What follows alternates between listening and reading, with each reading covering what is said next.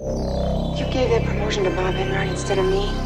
I've got five years seniority over him. I know that. For Christ's sake, I trained him. I know that. But see, the, the company. Oh, the company bullshit. It's your decision. You promoted him. You tell me why.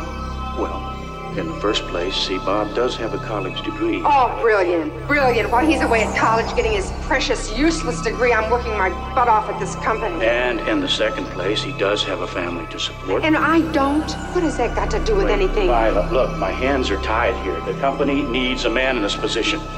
Clients would rather deal with men when it comes to figures. Oh, now we're getting it. I lose a promotion because of some idiot prejudice. The boys in the club are threatened, and you're so intimidated by any woman that won't sit at the back of the bus. Spare me the women's lib crap, okay? Now, I know how you feel, and I understand it. You understand zilch.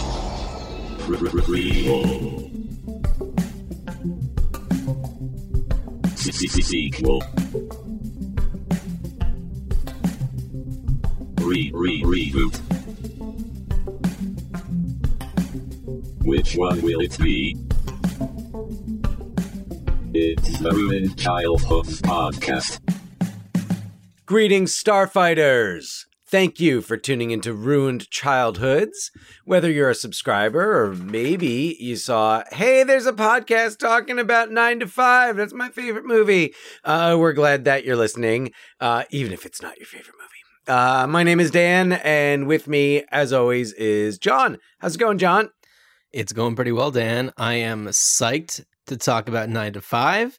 Uh, Yes. I think that this is a lot of people's favorite movie, so I I hope we we do it justice. I guess every movie has got to be somebody's favorite movie, right? Yeah, that's the theory. What's your favorite movie? Have I ever asked you that? Wow, what's my fa- have you ever asked me? I think you've always just kind of known. Well, the thing is, like, there's, I'm sure there are, I know that there's so many movies that you really like, but, Right. you know, what you would consider to be like your one go to favorite. Okay, so what's interesting is I uh, because I can't just answer a question. Um, so when I'm asked this question at work, and uh, for for those who don't know, I teach high school uh, language arts, and uh, if students ask me this, the answer I generally give is The Big Lebowski Okay. you know, I mean, it's an R-rated movie, and it, it certainly isn't. You know, I could say Star Wars, and that could certainly be a legitimate. Uh, you know, it certainly has a legitimate claim to the throne, but uh, my true, I think, The Big Lebowski is my go-to. That's my. I want a movie on in the background. I don't have time to make a decision. What can I put on? Big Lebowski, or Okay. it's late. I'm going to put on a movie. I'm probably going to fall asleep. What am I going to put on? The Big Lebowski. Or I'm just like, I don't know, like sad. What am I going to put on? The Big Lebowski. Um, my, I would say though that a Clockwork Orange is probably my the like my all time like the film that just it, it, it probably ranks as my true favorite. Was that the movie that you would say maybe turned you into like a movie guy? No, but I would say it was a movie that really shaped uh the the cinephile that I became it. Okay. because uh, A Clockwork Orange was introduced to me by um by someone who was a you know huge Stanley Kubrick fan so I was introduced not just to the film but to all you know just kind of like the art of Kubrick and I think Clockwork Orange perhaps more than any of his other films I think really represents the the ultimate in what he could do with the with the medium because I, I mean or 2001 I mean 2001 was groundbreaking 2001. Uh, yeah. Yeah, do that. No, 2001 was, you know, no one ever did that before. Uh, I think that the uh, like a Clockwork Orange in terms of the humor and the violence and like an anti-hero it, it was what i think really introduced me to the idea of an anti-hero and the fact that like thi- i am this is a terrible person the, this character alex who i am rooting for and i'm like i i want him to succeed but as a character not as a person Right, So- right. um, and it's just one of those movies that's so unique. Al- Although it's funny because I never thought I would ever uh, say that, like, oh wow, I saw this movie that was made before Clockwork Orange, and it, and I think Clockwork Orange was influenced by it. I have um recently seen uh seen such a film, but that's uh that's another story for another time. Okay, well, what is the story for this time? the story for this time is, is my I don't know my favorite movie is a clock uh, is a clockwork. What's your what's your all time favorite? And I'm trying to think if I can guess it. Oh, yeah, I'd love to hear what you would guess. I mean, I, I certainly have movies that I love watching.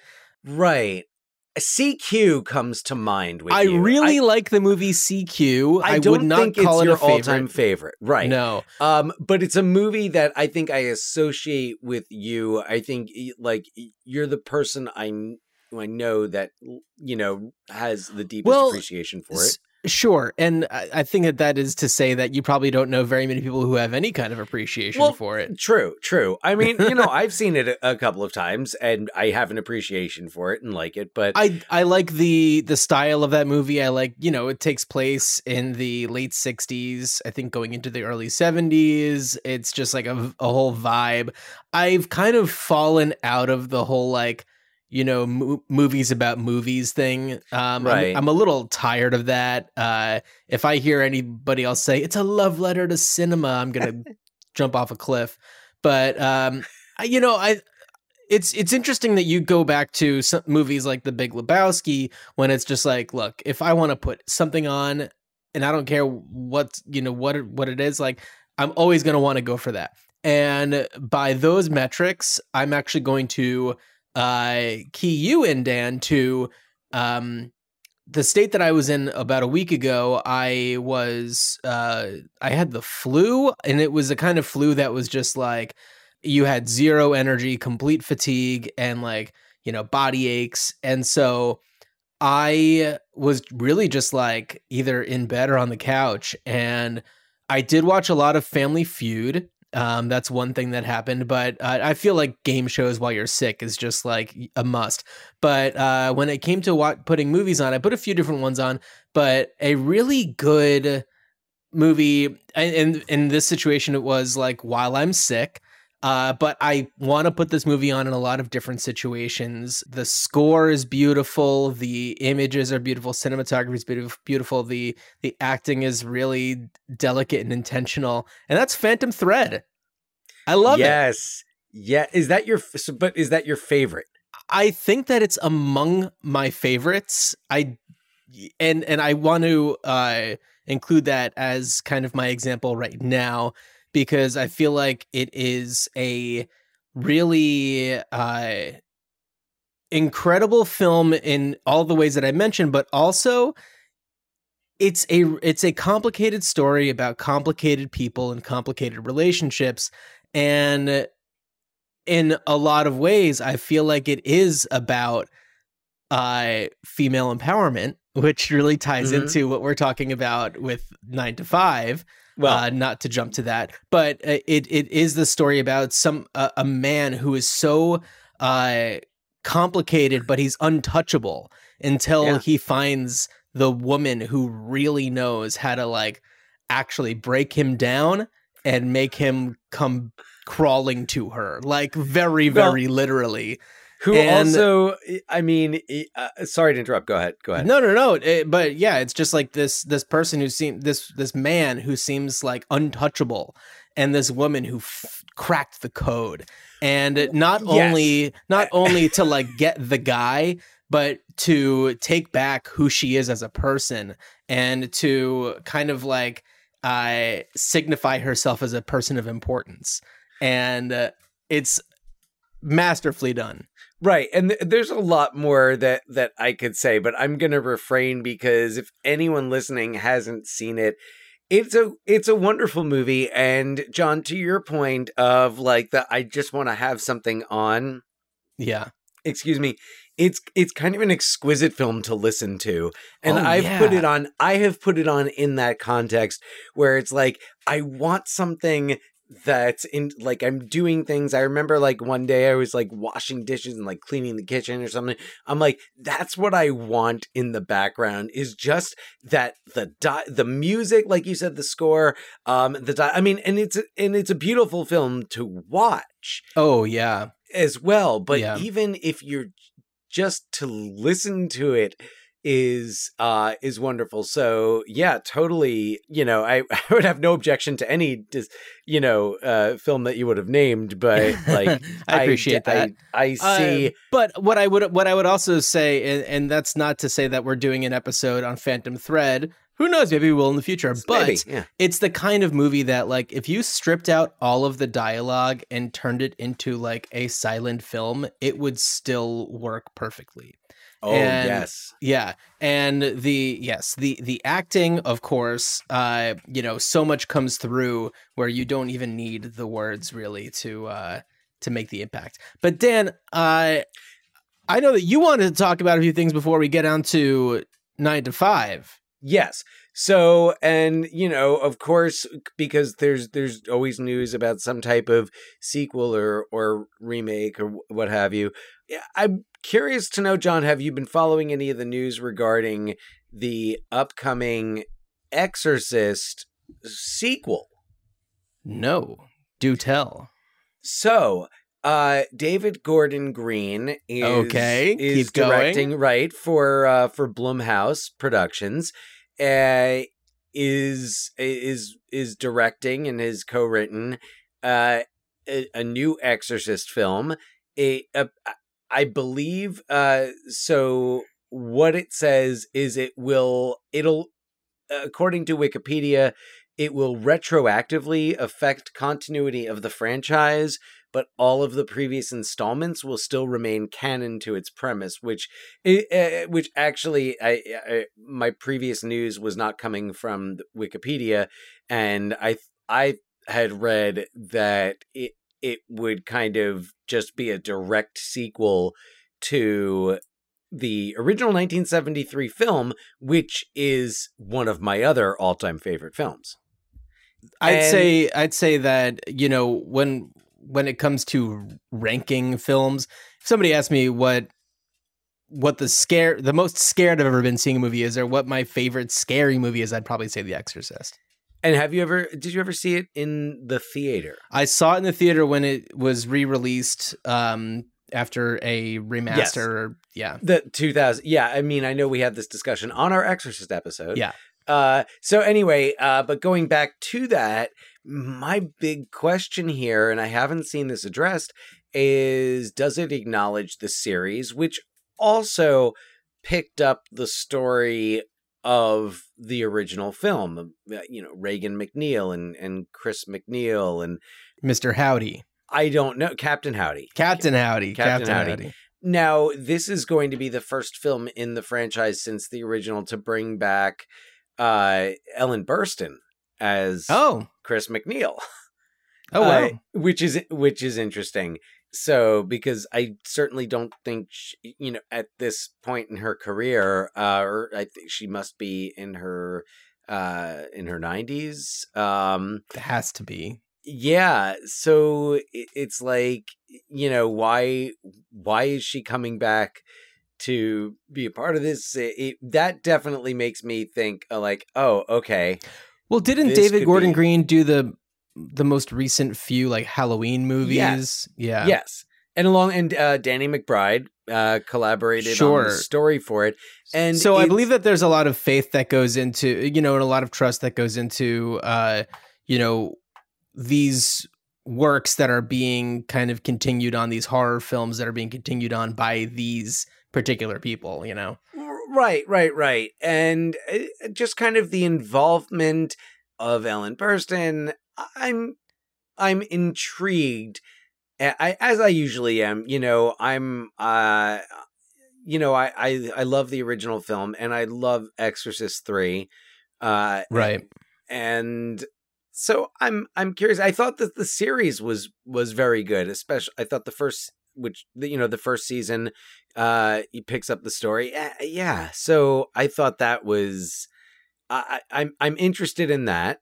Uh, so I was curious to know what your thoughts were on that. Well, I, I'm intrigued. I mean, I feel like this might be the first Exorcist sequel that I will have any interest in seeing.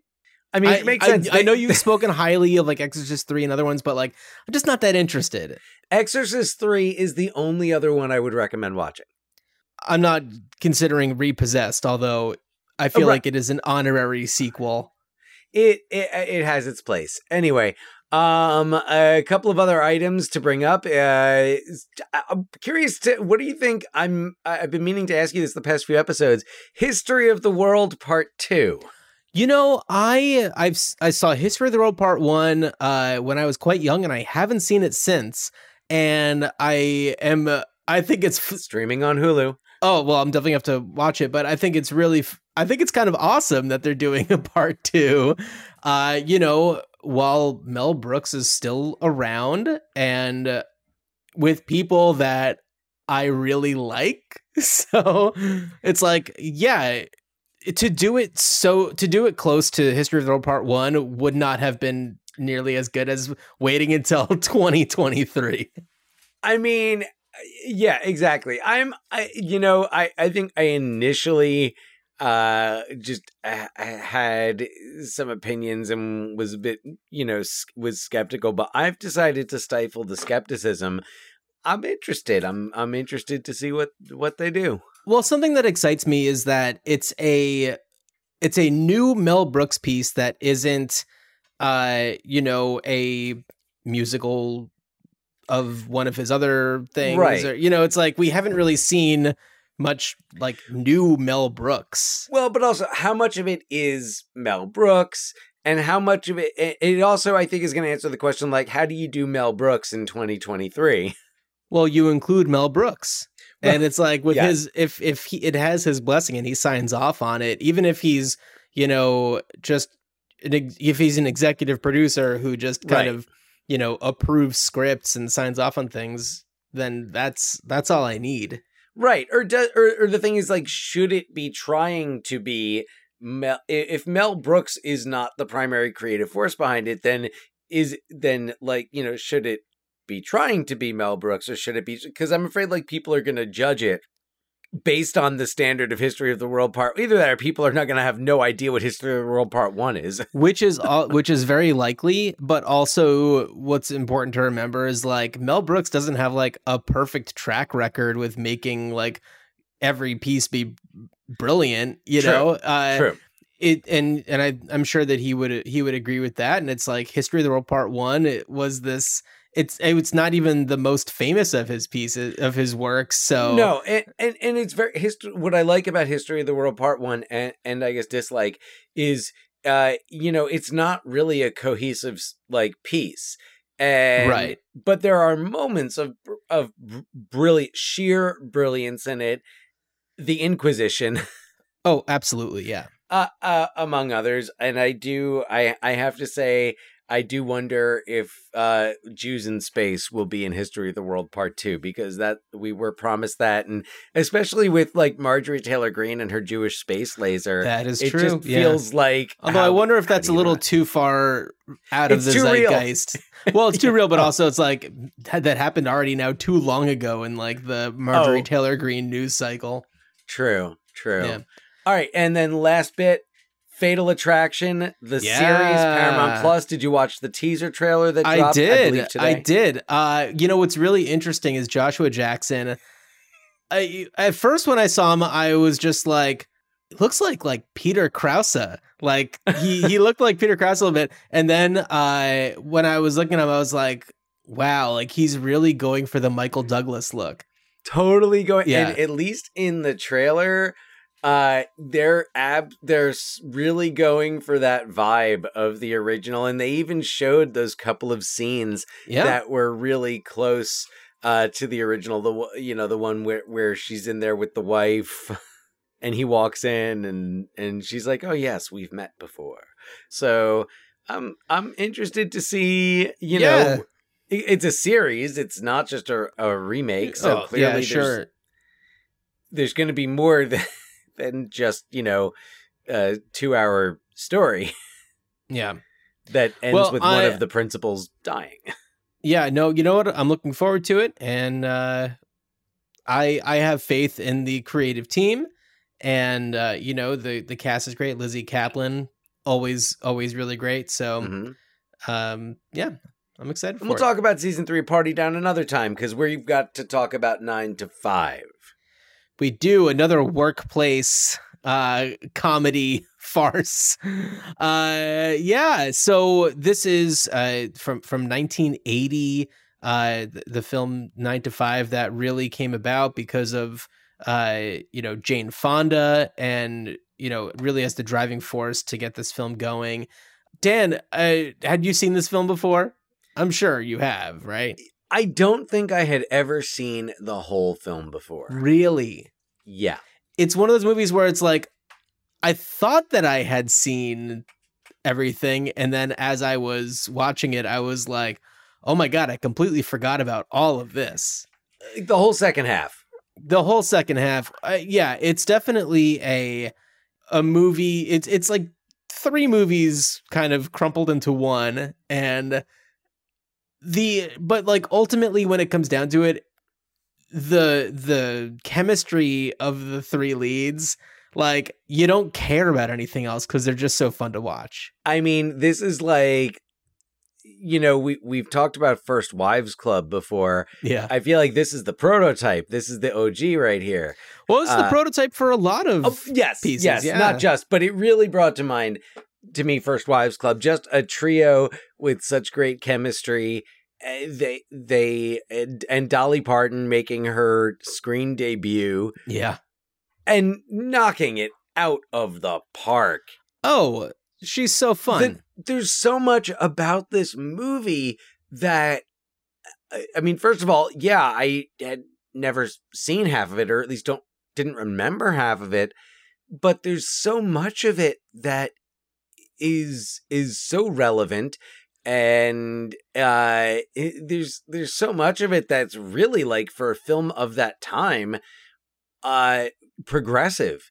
Uh, oh uh, yeah yeah. the whole I, and there's so so much about the characters which we'll we'll get into. Yeah and and to the to your point about it being the having different movies so uh and you sh- you or being you know different elements of different movies uh that that's actually a question that I wanted to discuss but I feel like you should provide a synopsis before we we dig in and I shall fabulous At Consolidated Companies Incorporated, there's really only one rule do whatever Mr. Hart says. But for three of the women who work for him, rules are made to be broken. Hart takes things too far for longtime employee Violet, whose business ideas he claims for his own and promotes less qualified men over her time and time again. For his secretary Doralee, he not only sexually harasses her and attempts to con her into going to bed with him, but he even begins a rumor that she already has. And for rookie Judy, well, she can sniff out a bad egg from a mile away. Violet, Doralee, and Judy band together after Violet thinks that she accidentally poisons his coffee when he is found unconscious on the office floor. What begins as them trying to cover up the incident results in a full on kidnapping in order to prove that Hart's been ripping the company off with bogus inventory receipts for an off site storage facility. In the meantime, they not only convince the workforce that he's still coming into work, but they also use Doralee's ability to forge his signature to make serious changes for efficiency and workplace morale. Uh, So okay, and uh, of course now I'm thinking I was like, there's definitely a movie that comes to mind when I try to think of what your favorite movie is, and then I looked at my notes and I said, yes, it's Harold and Maude Oh, yeah, because that's the movie that I think of as your favorite movie. Is that your favorite movie? It is a favorite movie. It is a It- favorite movie. It's not one that I can always put on. I will say that. well, no, much so. Uh, Clockwork Orange is also not one I can always put on. Yeah, I Uh, imagine so. So, well, and I bring up Harold and Maude because Colin Higgins, who Right. directed uh, and and co-wrote the screenplay, uh, wrote the screenplay for Harold and Maude. He also directed Foul Play, which was a Chevy Chasey Goldie Hawney type of movie. wow, wow, wow, wow, wow, wow. Little- I gotta I gotta call out the Fisher King man. Yeah. So uh which which leads me to believe that some of the more um wacky hijinks and slapstick might have been his contributions for the male audience. Mm, He'd be like, "We need to throw in some some wacky wacky." yeah, well, what so I just When- that's just a theory. Yeah. So when we get to the point where the the three female leads become buds, uh, you know, we go into their little like dream sequences of what they would do to Hart, and I feel like that's one place where this movie get goes for like a little bit of a wacky turn. All of the hijinks with like taking what they believe is his body from the hospital, yeah. all that That's the- that's that's the whole one- other thing. Yeah. Yeah. Well, yeah, that's the part that I'm like, all right, that definitely feels very much like out of foul play Yeah. or or a similar film. But yeah, and yeah, the the sequence where they're like the fantasy sequences where like they're all high. So Oh, well, uh, yeah. yeah but those are uh, yeah they, they they go they go uh a bit a bit too long. But you know something i really um i mean i appreciated all the the you know character development in it. But i have to say like the way that uh doralee is written Uh-huh. where where it's like she knows what he's doing and Right. she only lets it go as far as she is willing to let it go which is why when she finds out that he's been spreading rumors about her and it's like it's it's so clearly defined and i feel like it it it it just points out that that you know really uh, you know sad truth is that you women you know i guess had to figure out how to do that in order to keep a job and get by. And so like but the way that she does it and just like you know oh with a smile on her face and like oh okay. Oh you're just being silly again. Uh-huh. um, I love that they have the scene where she's talking with her husband, uh, in it, and and I mean just the fact that yeah, that you know, like she's got that, you know, her her husband's really really sweet guy. Um, you know, it's not about the it's really not about the men in their lives. Like it is a little bit because Judy was cheated on by her husband who cheated Ugh. on her with his secretary. Real piece of work. Oh yeah, yeah, yeah. Um Violet's a widow, right? Right. Yeah. And she has like Um, four sons or something like that. yeah, It's- four sons. Uh yeah, there, it's funny the scene with her son is uh is a is a great scene. Lily Tomlin's just wonderful. Oh, tremendous. Absolutely. Yeah. Yeah. Um and and her character and some of the lines like I wrote down where she has the line like um you know I think about the person who gets promoted over like I remember when he was a management trainee I was the one who trained him. Oh no, that's about Hart actually. Was that about remember when- Yeah, I remember when he was a management trainee. Oh, yeah. Right. Right. Right. And it's just like little things like that and uh, that um you know it makes me realize that a major Hollywood movie was addressing these ideas that eh, I, I feel like are are more controversial now and like they're they're bringing up things that are still being argued for um you know the pay gap the idea of of uh daycare being provided Yeah. on site at the workplace like it's it, and also uh another thing i really appreciate about it is in in the casting it, that i mean they definitely make a point of showing that you know, among the, you know, quote unquote nine to fivers, the non management is much more diverse. Absolutely, Um, yeah. And it's, but what I liked is it's not just, they're, they also aren't like tokening. It was like, it, it felt like a No, natural. It felt authentic, yeah. Yes, it felt very authentic. And also just that you see more of that diversity on display when they take over, when um, Violet, Judy, and, and Doralee take over and Right. they make so many of these changes and people are happier at work. Um, what's Margaret, the uh, the office uh, lush, uh, Right, played right. by the. Did you recognize who that was? Did you have Remind to me up? who that was, because I, I I watched this one a while ago. This is the actress uh, who plays Margaret, and I I don't have her name in front of me, but she played Elvira in the last Starfighter. Oh, that's who she was. Another favorite movie. oh yes, and I was oh man, I totally recognize her, and and I I, I had to look it up. I I think um oh Peggy Pope, that's her name, Oh, okay. Peggy Pope. So right. Uh, yeah, uh, yeah.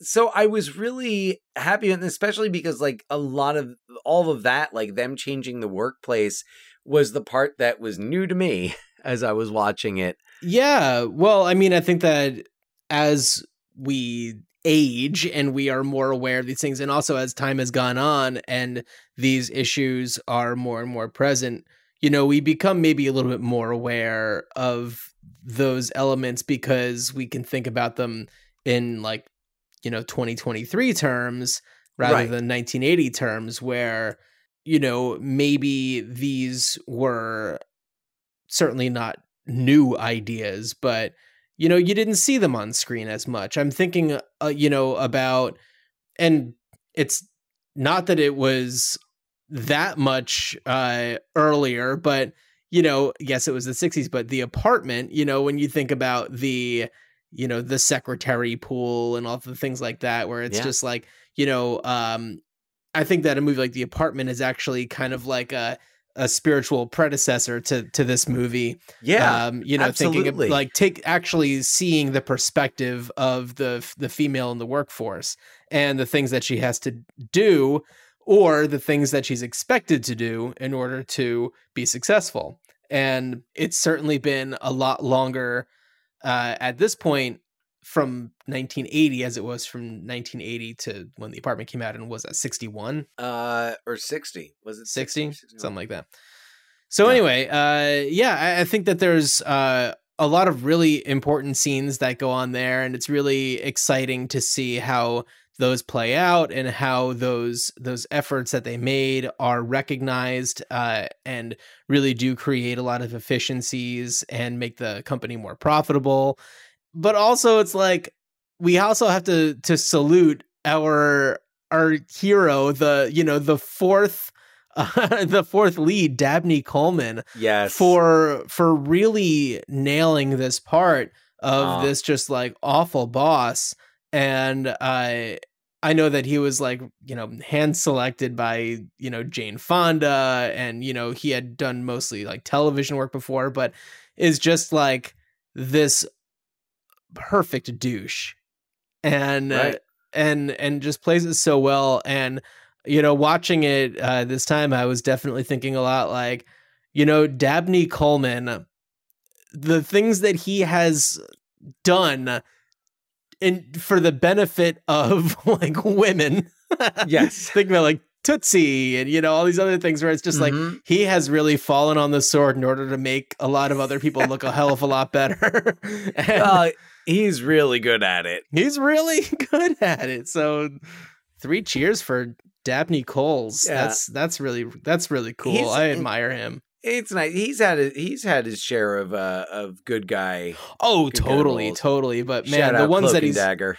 yeah, but the most re- the most re- memorable Oh. ones are certainly the ones where he's just an absolute ass. Well, nine to five and Tootsie especially Yeah. are iconic and also uh, very, so close to each other in in when they came out Yeah. and their tone that you wouldn't call them you know spiritual you know sequels or whatever or partners but they would they definitely kind of fall into that same vibe. You, you could program a film festival and include nine to five and Tootsie on the same card. You absolutely could. Yeah, and, and you know what's interesting is like I when I think about nine to five, I used to think more about like Working Girl, and uh, you know, watching it again now, I, I'm thinking more about Working Girl and and you know seeing them maybe as not as closely related as I maybe once did again, uh, this goes back to I think the last episode. That's another movie where you can tell Harrison Ford is probably having a pretty good time on set.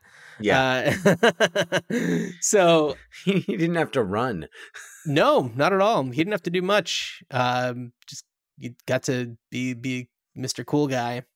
Um, so yeah, I don't know. This was a a really fascinating watch for me, and I I feel like if they would have if you just cut out the uh the part where they steal a body i i guess Right. that does lead to them discovering the empty warehouse right Does it? i'm like vaguely remembering that they maybe it's when they're stopped by the cop no it's not when they're stopped by the cop but they you know are out of the car and then i think that maybe lily tomlin is like oh this is that storage place and looks in the i can't remember Oh. how exactly else she figures that out Right. Well, because like she did something like the paperwork, or she oh recognized i'm sure she did or something. yeah I- well there I- was her yeah. dora lee but like you know and then seeing the empty warehouse but i thought that was a really great mechanism for you know trying to prove his incompetency and and really get him ousted um i wasn't sure that i loved the whole kidnapping aspect and the way that they had him you know tied up and everything that felt a little cruel for who they were as people Yeah. Well, it, it also although I that's think- like a straight up big serious crime like Well, I think they kind of adequately played it up like it was something that like D- what Doralee because what it's he's it it happens because he's like chasing Doralee around, right? And she ties him up. i think that that's how it initially happens yes So it's kind of like w- w- that's a slippery slope. Once you start down that road, y- you know you might as well go all the way. i guess so So and Uh, it starts but he's out of. but he's tied up for like a long time do you feel bad for him though? I I don't feel bad for the character because you know how terrible he is, but Right. also it's like that is no matter how you shake it a really cruel thing to do. Okay. yeah, I guess so. I'm just saying that if they're trying to get him uh, to uh, you know be associated with a, a criminal activity of like, you know, uh screwing this company out of money or whatever, it's like maybe try to avoid probably what's considered an even worse uh law to break. I suppose. I I suppose it's a, it's a very complex, very nuanced issue. So yes, I'm not sure if we have any legal experts out there. Uh, please email us at ruinedchildhoodspod at gmail.com and let us know embezzlement or uh, light kidnapping. This is a light kidnapping. There's no ransom involved. There's blackmail involved. there's okay so anyway i don't know if you would i wouldn't file this under the same as like the movie room you know Like, right. that's terrible kidnapping that's that's m worse than embezzlement in my opinion So Dan, so let's much. let's uh let's let's fast forward to 2008 and let's talk a little bit about the musical. yeah uh, starring uh, Allison Janney, uh, Stephanie J. Block, and uh, Megan Hilty. uh-huh Um, so, and and it sounds like artistic director Michael Ritchie. Uh yeah i don't know if that's the same michael ritchie is it I, it's not linked in uh, in Wikipedia, so maybe not. But like, what if it was? I don't know. I, I yeah i don't i don't know i don't think so i think michael ritchie passed away prior Oh, to 2009 Got it. Yeah. Yeah. Well, then not. Maybe it's uh, the the spiritual uh, successor of the the name. of The baton has been handed to this Michael Ritchie. Uh, Yeah, I to don't be know. discussed on this podcast. maybe I'm wrong. Uh, Yeah, I I don't know. Uh, have you seen the musical? No, I haven't. Neither But- have I. But I imagine it made a pretty great. He died in 2001, so yeah. Yeah, yeah, definitely Um, not. so- not different Michael Ritchie, and I- not Michael it, Ritchie. It makes sense that it would be a musical. absolutely. Yeah, A- it absolutely makes sense as a musical. right. And No um, I know that uh, Dolly Parton was she had maybe written the music for it, which of course makes sense. Mhm. Yeah. Yeah. Yeah, uh, you know, I think it's one of those that's it's a big, you know, hit in on the community theater circuit. Yeah, it closed uh closed on Broadway in 2009. Uh national tour began in 2010. Uh, I don't know the uh the current status of any productions of it. I'm sure that it hits, you know, Oh, small yeah. stages here and there. yeah, Um, yeah. And you know, there's been talks about a sequel since the movie came out, but all have been squashed. And you know, one pops up and then it goes away. Yeah, and I mean it's like I I think that, you know, versus a sequel, you know, at least we get the reunions. We get Grace and Frankie. Which, right. Yeah, and On uh, which Dolly Parton has guested. Yeah, yeah. You know, it's like yeah, un, uh, it's too bad. Like I know that the, I mean, I think as recently as 2018 they were Yeah. talking about the sequel. Oh, I think but in 2019 they they said uh it, it wasn't it wasn't happening. Right. Yeah. So I- I guess that brings us to the to the question of like, you know, of of what's going to happen. The uh, what or what could, could, happen. happen. The sequel is, you know, sequel is not happening. Uh, the musical has happened. There have been two uh, TV series based on it. One, I mean, uh, one of them ran for uh, ran for a couple seasons. Tell me a little bit more about that one because that's not some. I didn't uh, do any research on on the TV series. Um, so all I really know is that it was on ABC for a season, Okay. and then it was uh in what's called first run syndication. So which kind of kind of like Right. shows like Charles in Charge that weren't on a network, but most people would see them on I, I don't know various cable basic cable channels. so interestingly, we have uh, Rita Moreno, who's uh, in 80 for Brady with Lily Tomlin and Uh-huh. uh, yeah, and, uh, Is Ja- and wait, Jane is, Fonda. is Lily Tomlin in eighty for Brady or? I thought that she was in it also with Jane Fonda. Rita Moreno, Lily Tomlin, Jane Fonda, Sally Field. Oh, Yeah. okay, all right. Yeah. And then I'm seeing as Hart for season one, we have Jeffrey Tambor, which that makes perfect sense. Uh, Yeah. For seasons two and three, it is the unfortunately named Peter Bonerz, um, who I know has been in a ton of stuff. Uh, he was on WKRP in Cincinnati. Bob Newhart. right? Yeah, absolutely. So, um, yeah, Bob Newhart show. Who else? We had Sally Struthers in a couple of seasons. Valerie Curtin. Wow, that's a name I haven't seen in a long time. Right, yeah. right. Pre Valerie. Yeah. So and yeah, then Valerie's family, and then the Hogan. the Hogan family, of course. Yeah. Yeah. Dan, Dan, what are you thinking? So this is one of those movies where I, I- I really wonder if a behind the scenes like how how did this get how it got made you know like a, a six to eight episode treatment I, that could be interesting because you have uh women as power players in hollywood so very much on the outside of things but you have someone like you know jane fonda and Lily Tomlin, who uh, was a you know pretty big star at, Right. at that point.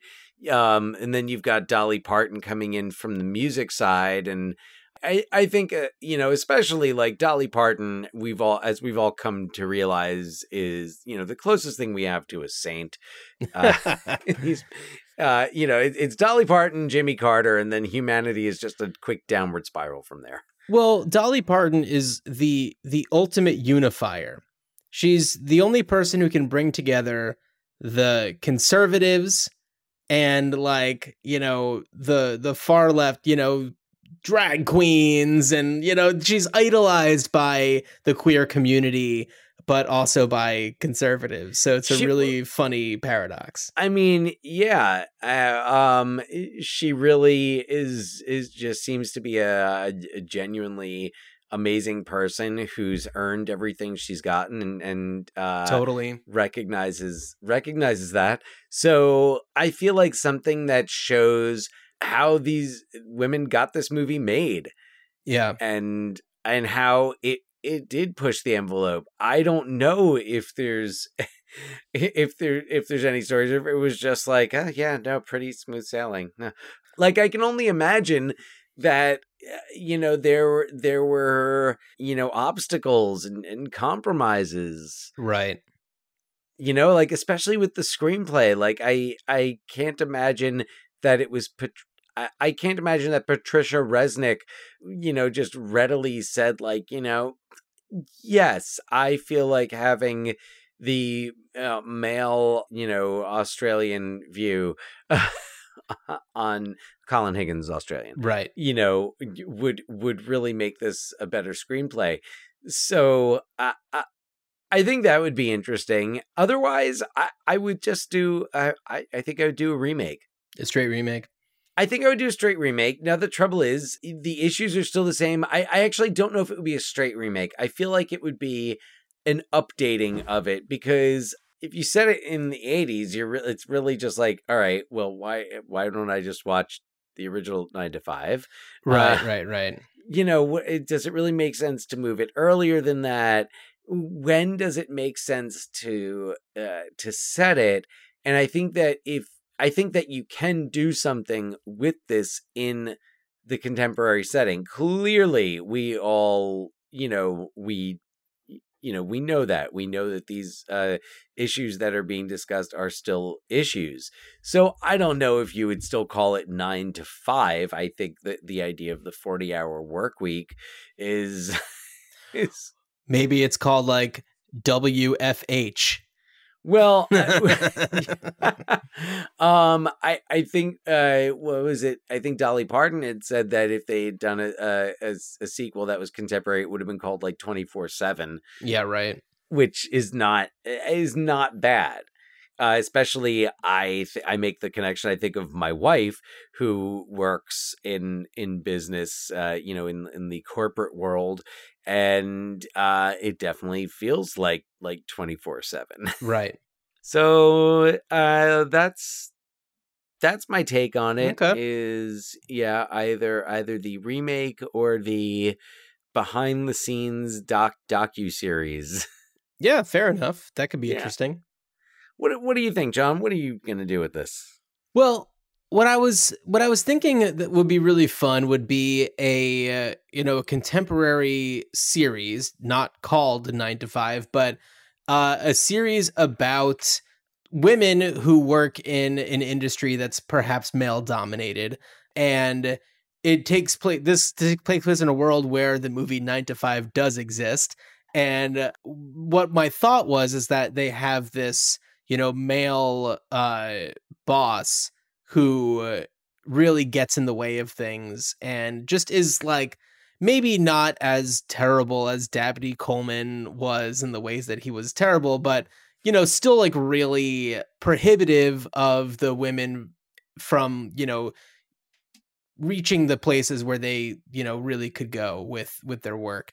Part of my idea maybe gets a little weekend at Bernie's but uh my thought is like what if the boss does disappear? Uh, like maybe uh, not saying that he dies but like maybe he does um like maybe he goes maybe he's going on a vacation but because one of these people is his like right hand just doesn't tell anybody and they use that time to like implement all of these changes and you know they they kind of just like go rogue and do all these things on their own uh inspired by 9 to 5 but are trying to do things on the up and up in a way that it's just like they're not committing any crimes doing it.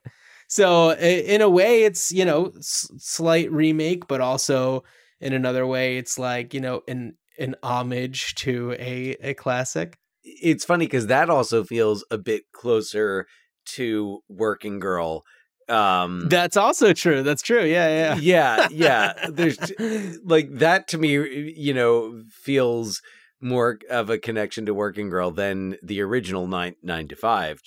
Um, yeah.